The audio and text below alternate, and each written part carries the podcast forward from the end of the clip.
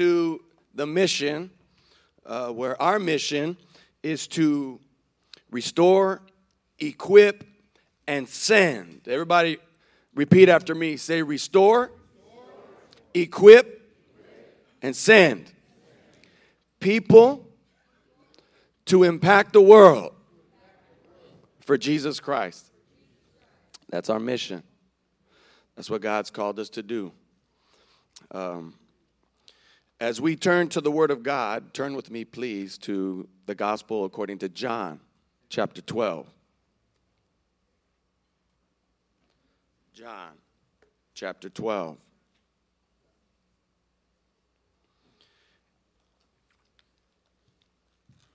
I want to um, congratulate uh, some folks from our church that did the marathon last week, um, the LA Marathon. I know Noah's here, and I think Brother Wayne Jackson also did it, and um, I believe uh, Princess um, Miller also um, participated in the, the LA Marathon, and um, just proud of you guys. You guys are sources of in- inspiration for me because I've never done one, and I don't know if I ever will.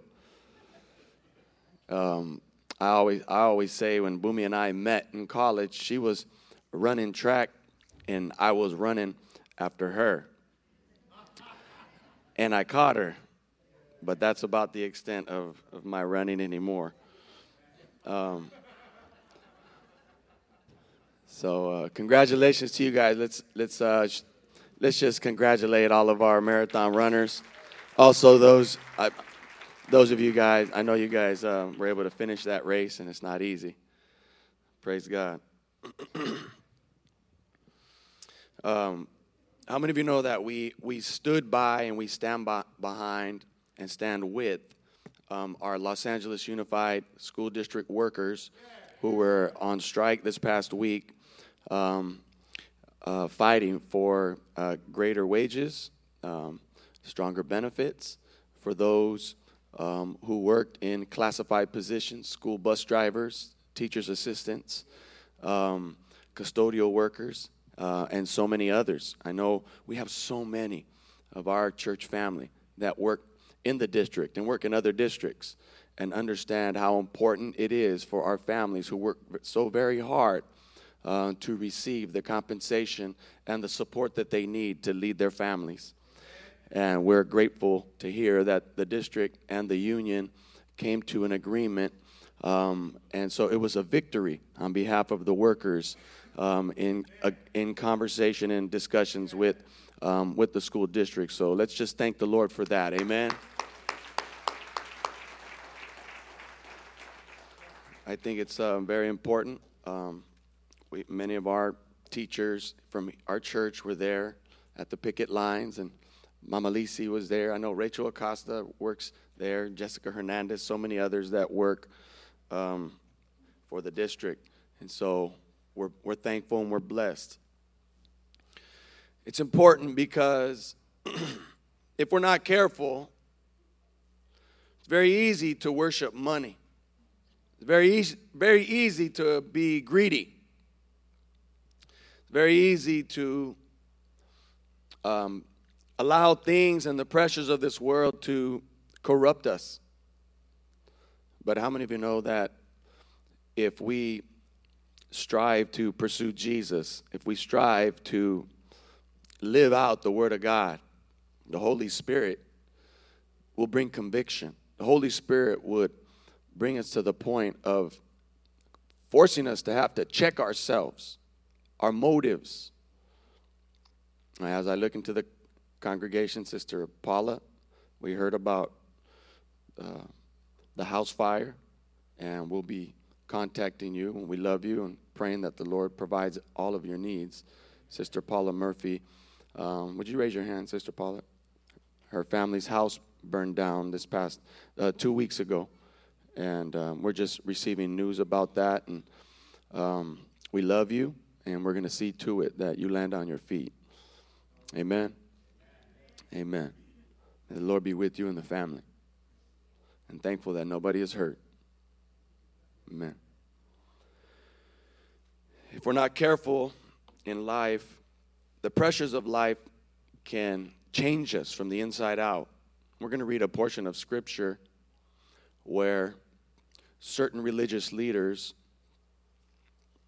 and people that um, were considered the religious or the good people um, allowed their hearts to be driven by the things of this world. And the Word of God, you guys, is the very thing that helps to convict us. Somebody say, us. To get us back on track if we start to veer off. Our convictions have to be aligned with the heart of Jesus. The things that we stand for and the things that we represent have got to be in alignment with the Word of God. Otherwise, we're going to be walking outside of the alignment with the Holy Spirit and with the Word of God. In other words, we're not going to be walking and living in Jesus' will, in God's will. In Scripture, we, we're going to read about a story right here where Jesus walks into a home where he's a guest. And as soon as Mary, Lazarus, and Martha's sister sees him, she goes and brings an alabaster box or perfume that was worth a year's wages.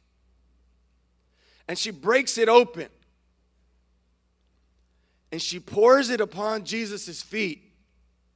She begins to wash Jesus' feet with her hair. In other words, she begins to worship Jesus. She begins to adore him and love him, almost in a way where it made people feel very uncomfortable. And then people began to criticize. People began to hate on her. People began to murmur and whisper and say things about her that were not true. They started to create rumors about her that even people like to make movies about even today. Because of the way she demonstrated her love for God. It's only at times when people are threatened by the fact that others are truly worshiping God and really get it and whose hearts are in the right place that they begin to become critical of others that are doing the things that they themselves should be doing. There it is, I said it. In the story of Cain and Abel at the beginning of the Bible, we read of two brothers, the sons of Adam and Eve and they both brought offerings to God.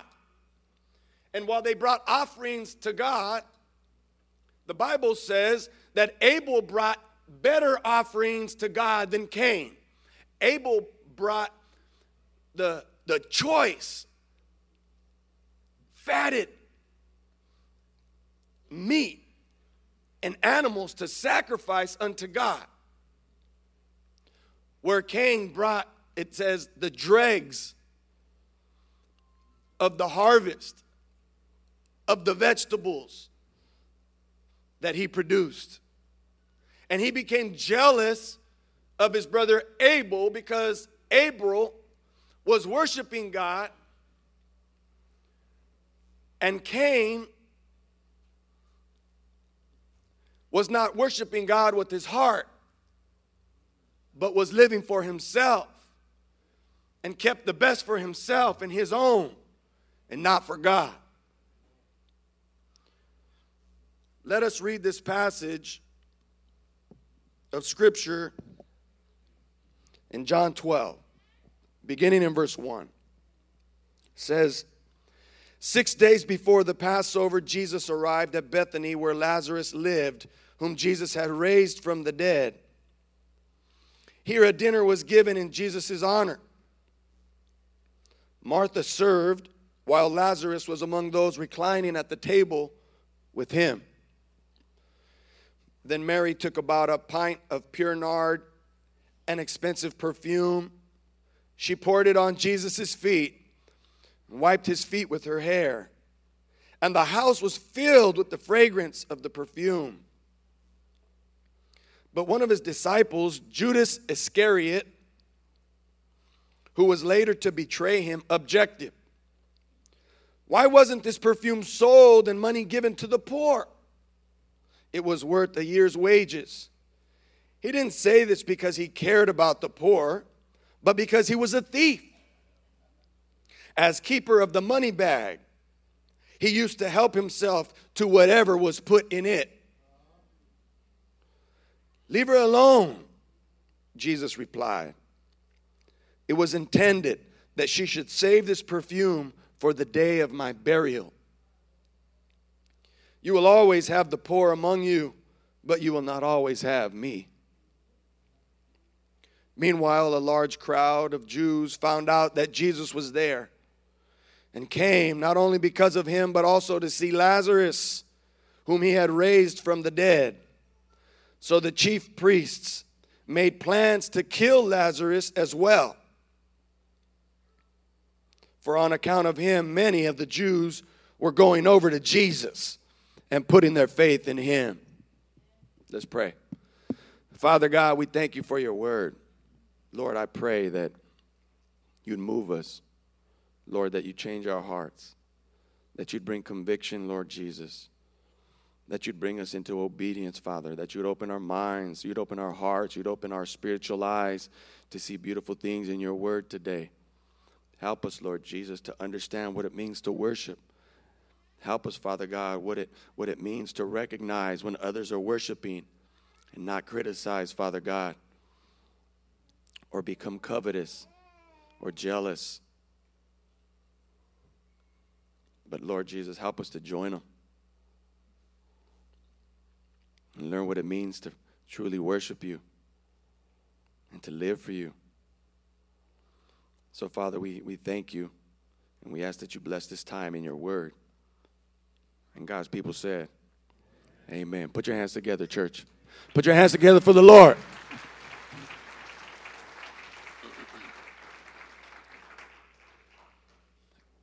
Context is king. Context is king.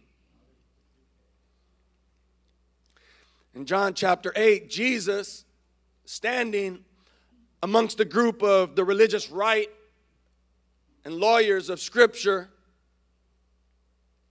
were brought a woman and thrown at the feet of Jesus and these men because she was caught in adultery. And they said, Jesus, what should we do with this woman? According to the law of Moses, she should be stoned. She was caught in the act with whoever else the person was. They didn't bring him, did they? And Jesus said, He who has not sinned, cast the first stone. And the men that were there dropped their stones one after the other. In a moment of truth, a sober moment of truth, about our human condition. And they walked away and did not condemn the woman. And Jesus says, Woman, may your sins be forgiven. Go and sin no more. I'm gripped by this story because it shows us that the men that were there at this moment could not help but recognize, and admit, watch this, watch this, that this man named Jesus that they had despised, whom they were trying to catch in, in traps, that who, who they were trying to ask questions to see if he would give an answer that would bring blasphemy according to Jesus' name, and that way they could arrest him and that they could kill him. At that moment, they walked away and they had to submit to Jesus' authority and the truth that he spoke at that moment. They walked away, yes, give them credit for that, But later, they were infuriated at the fact that Jesus had won that moment. That they had to succumb to his authority and his word in a public setting. It caused them to be more angry than before. In John chapter 9, somebody say John chapter 9. Jesus heals a blind man. And instead of celebrating this man's healing, a man who had never been able to see, Jesus healed him by spitting in some dirt and creating mud and, and created his own kind of salve, placed it on the eyes of the man a couple of times, and finally the man's eyes were open. And he says, Oh, my Lord, I can see for the first time in my life. Instead of celebrating the miracle, because Jesus did the miracle on a Sabbath, a holy day that was meant to be a day of rest and a day where you're not supposed to do any work. They said Jesus did work by healing the blind man. Therefore, Jesus has broken the law of Moses. Therefore, it is more egregious towards God for him to actually heal this man and restore his sight, the sight of the blind. And so they continue to build cases against Jesus. Somebody say, context is king. And then we go to John chapter 10. In John chapter 10,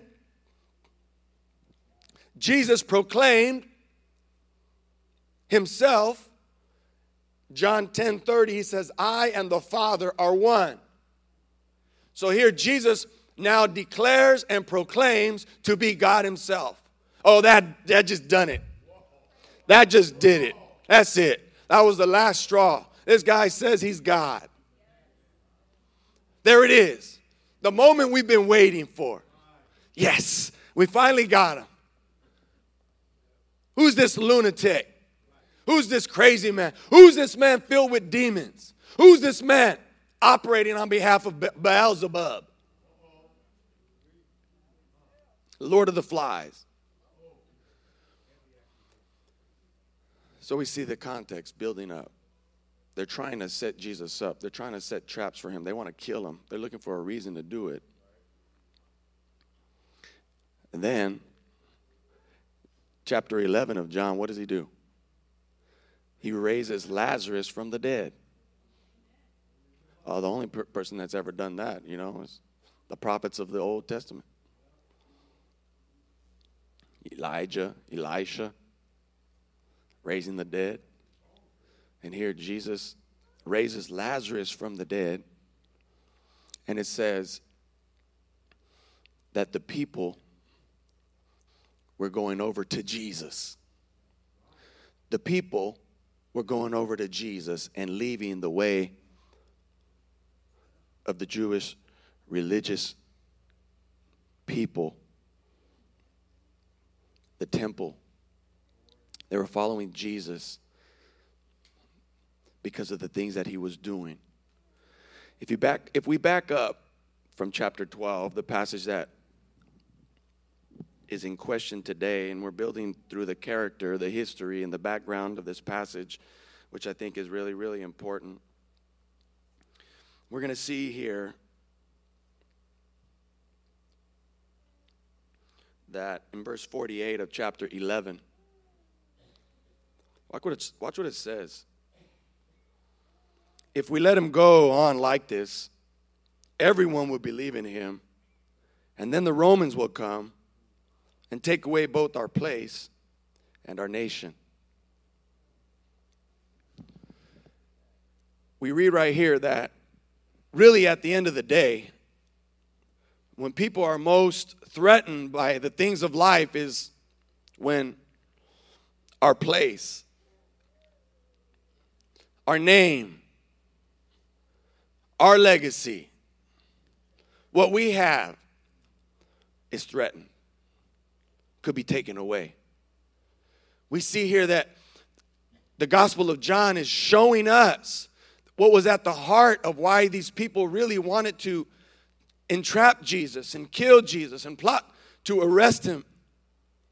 It's because they were threatened. Their place and their name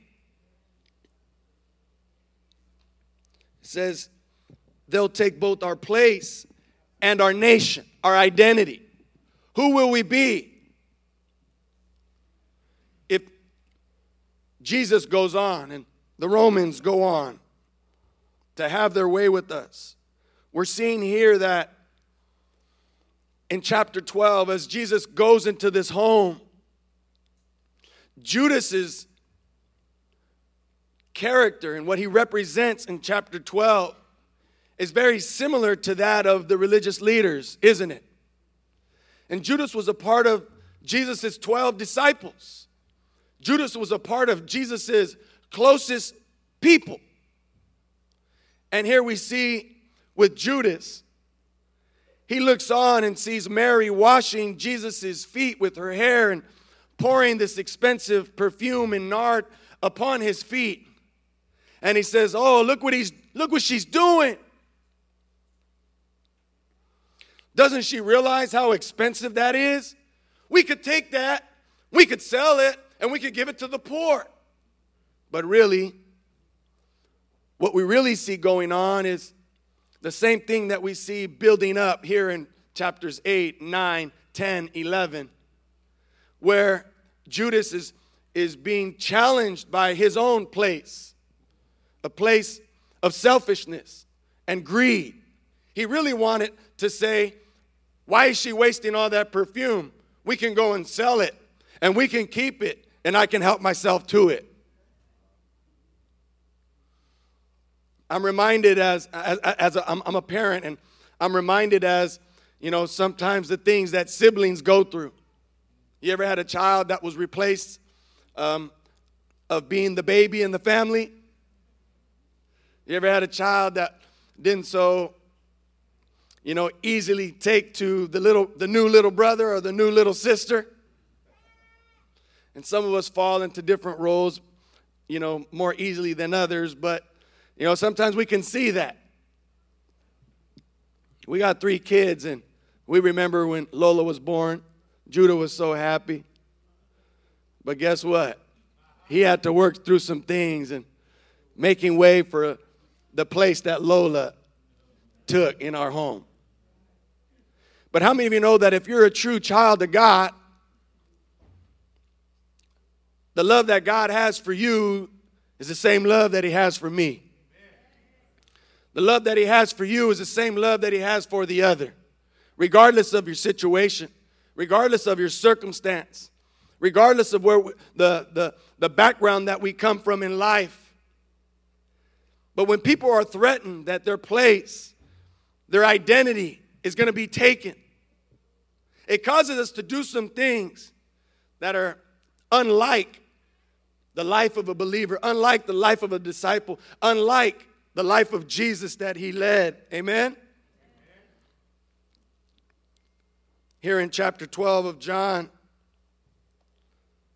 instead of everyone being there and recognizing what was really happening, the fact that prophecy was being fulfilled, the fact that Jesus, having been preparing his disciples for his departure, had recognized the worship that Mary had offered him as the preparation for his burial. And Jesus himself even says it. In verse 7, he says, Leave her alone. It was intended that she should save this perfume for the day of my burial. You'll, you'll al- always have the poor among you, but you'll not always have me. Jesus was saying, I'm already dead. And she understands that I'm not going to be here much longer. And I think what the Lord is wanting for us to understand today is that He wants to continue to prepare our hearts. He wants to prepare our hearts for the crucifixion that is just right around the corner. Next Sunday will be Palm Sunday. And our hearts will have to be checked. What, what type of person we will represent on that road into Jerusalem? Will we be the people who sing the praises of Jesus in one breath and in the other condemn him? Crucify him, crucify him. Hosanna in one breath and crucify him in the next. And you're thinking, no, no, not me, Pastor. Oh, no, not me, God. I'm no one's judge. Nobody in here is anyone's judge. Peter said the same thing, didn't he? Peter in the Bible, one of Jesus's closest, said, I'll never deny you, Lord. And Jesus says, Oh, don't trip. Before the rooster crows twice, you will deny me three times. Peter had to deal with that reality. And we're thinking about these things. There's a couple of things that is coming to mind. A very practical thing that I'm understanding and seeing is much like this discussion that the Los Angeles Unified School Districts have had to have with union representatives to not allow greed to be at the center of the things that we belong, the things that we run, the things that we're in charge of. We're seeing that it's a good thing that the people are able to celebrate this great victory of sharing and receiving what belongs to them. I think whenever we're put in a position to consider our own needs, our own desires, our own wants, is when sometimes the worst comes out in us. And instead of being able to celebrate with others over the, the joys and over the victories that they experience, sometimes we find ourselves jealous, covetous, wishing that that was us. The Lord's reminding us here today don't be like Judas. Learn to worship God. Learn to thank Him for what you have. Learn to thank Him for what you already possess. It all belongs to God. He could take it all away.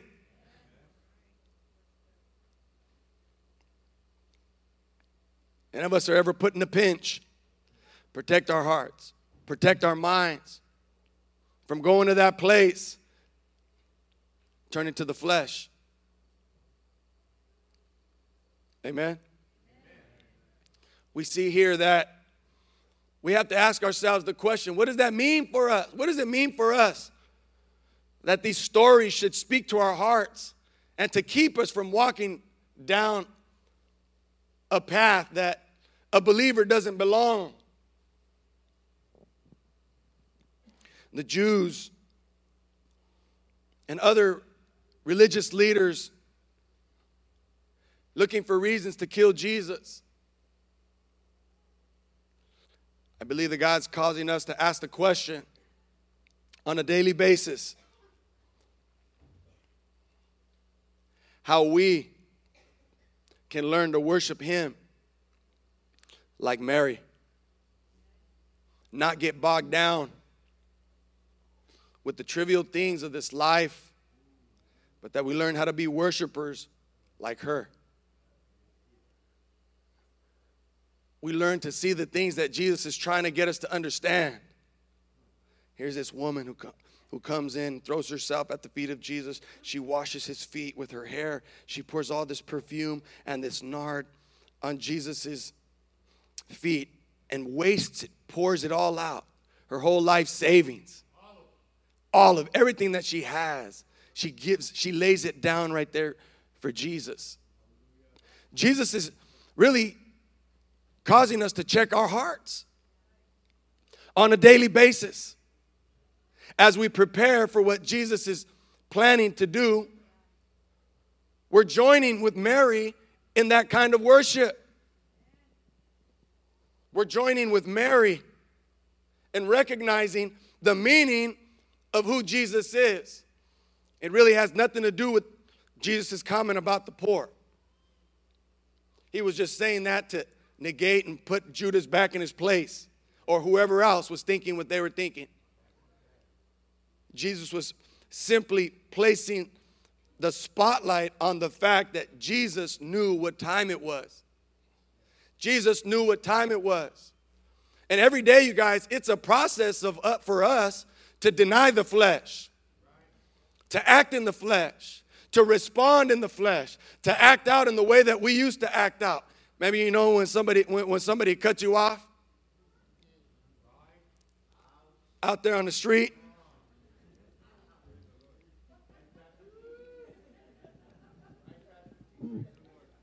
Somebody pulls pulls around the wrong way on the parking lot and snatches your, your parking spot that you've been driving around circling for 25 minutes at the track meet.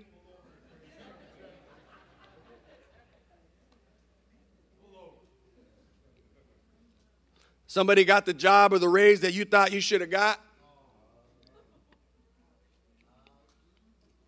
And now, even the mere sound of that person's voice bothers you. They don't even deserve it. They show up late. I show up on time and I leave after everybody and I'm just being overlooked. Why is the woman who's there groveling at the feet of Jesus getting all the attention and all the love right now?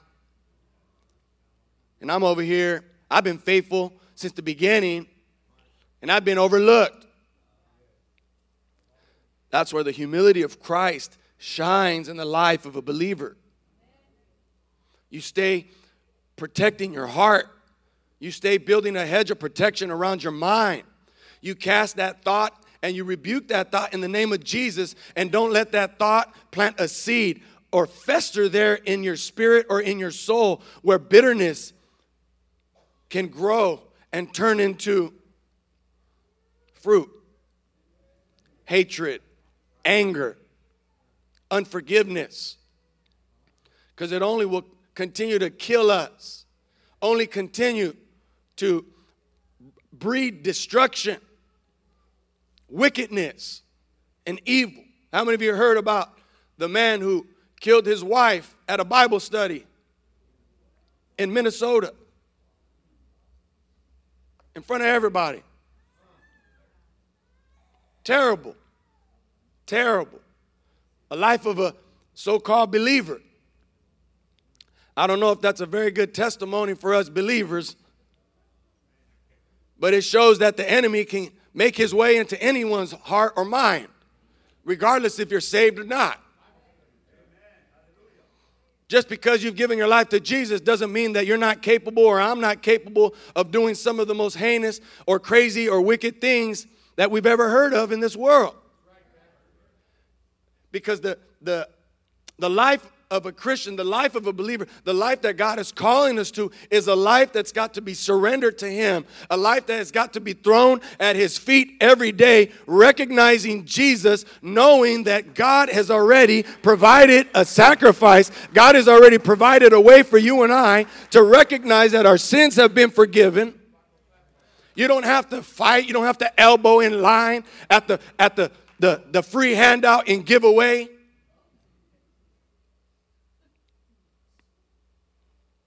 Well, that's mine. Oh, come on, man, relax. Let them. Go ahead.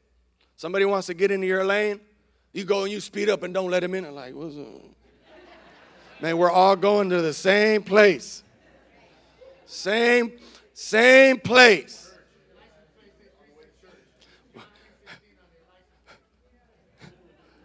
Pastor Koba said, We're all going to the same place. He said, Yeah, everybody's headed to church. Murdering people in our minds, losing our salvation. Guys, we got to build a hedge. Of, guys, we, it's our heart that God's after. It's our heart that God is after. It's a heart that Mary Mary had because she had been forgiven much. She had been forgiven of so much.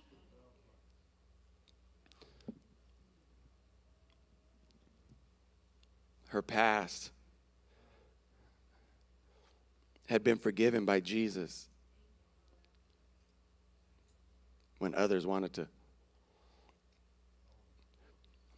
scratch her off the list condemn her, judge her. I'm going to say something kind of tough. You know, that's what happens when I normally take the mic off the stand.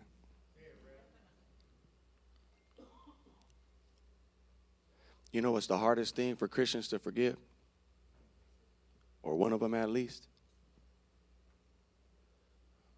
When another Christian or fellow believer fails.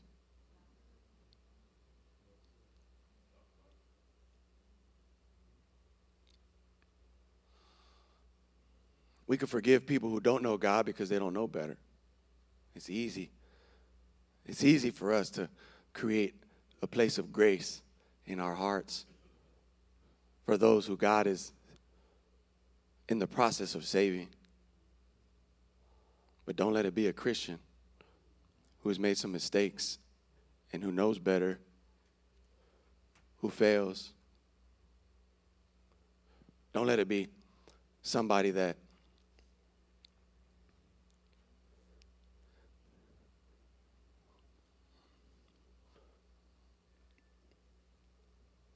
you think needs to pay the price.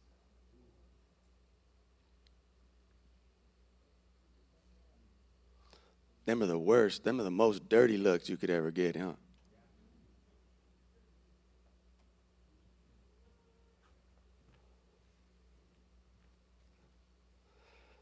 Ouch. The same grace that we extend to our unsaved cousin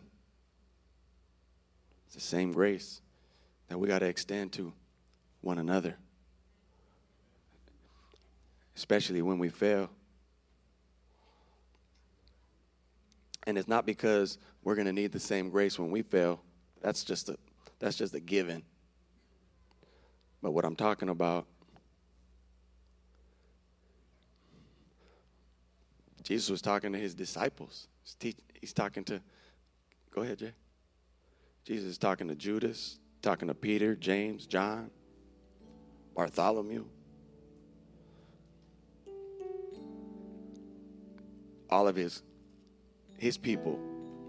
His people.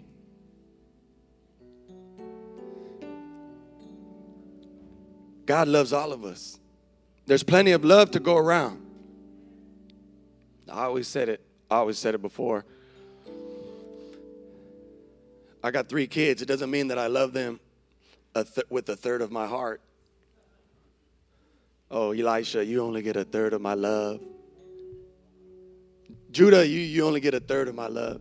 Lola, you only get a third of my love. No.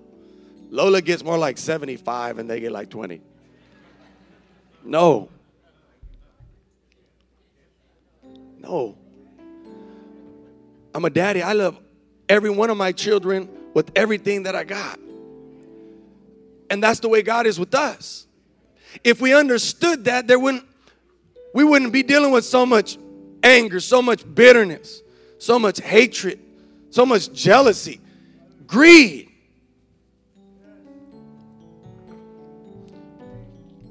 Because our heart is in line with God. Our heart is after God's heart. Our heart is in line with Jesus. You know, sometimes when you're in the position of strength, that's when God needs you to be humble to consider your brother, your sister, your spouse. That's the life that He's calling us to live.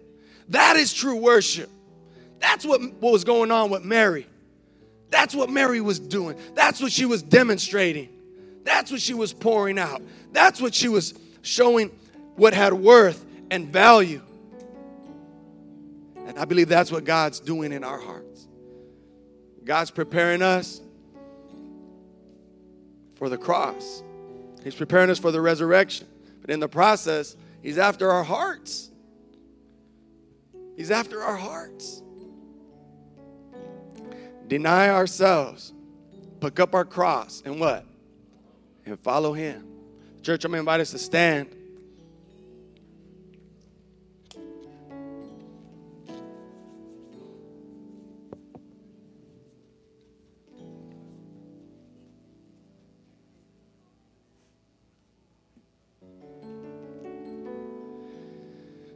Tonight, today, God's calling us to put Jesus back on the on the throne.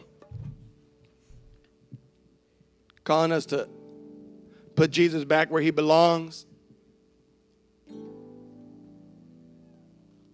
For the Jews, they were threatened by Jesus. They were threatened by the Romans.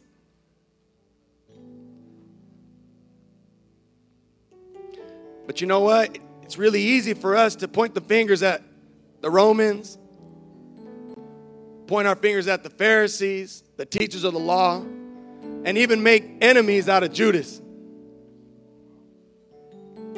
But really, what God's showing us and demonstrating to us is we really can see ourselves even in what the Jews were afraid of in terms of the Roman government taking their place. Sometimes we're afraid of God taking the place on the throne of our heart where He belongs because we want to keep ourselves there. We want to keep ourselves on the throne. We want to keep our, our emotions on the throne of our hearts instead of allowing God to have full control, full reign over your situation. I'll forget her. I'll forget him. Forget them. Oh man. Turn your heart back over to God. Come on. Give it back to God. Don't take it back. Don't put yourself back on the throne. We, we, I can't put myself back on the throne. If I do, guys, it's all, it's all bad. It's all bad. Lord Jesus, today, help us to take ourselves back off the throne. Father God, today, Lord, help us to recognize you, Lord Jesus, and what you're doing. Father, help us to recognize what Mary is doing and help us to join her in worship, in obedience. Help us, Father God. To recognize how much you love us and what you have for each one of us individually and corporately as the body of Christ. Father, I pray that you forgive us for our sins. Help us along, Lord Jesus, every day. Every day we struggle, Lord. Every day is a battle. But every day you, you draw us closer and closer to you. Every day, Lord, we we come closer to knowing what your spirit desires, what your word is teaching us to do. Forgive us, Father. We pray all these things in Jesus' name. And the people of God said, Amen. God bless you, church. We love you.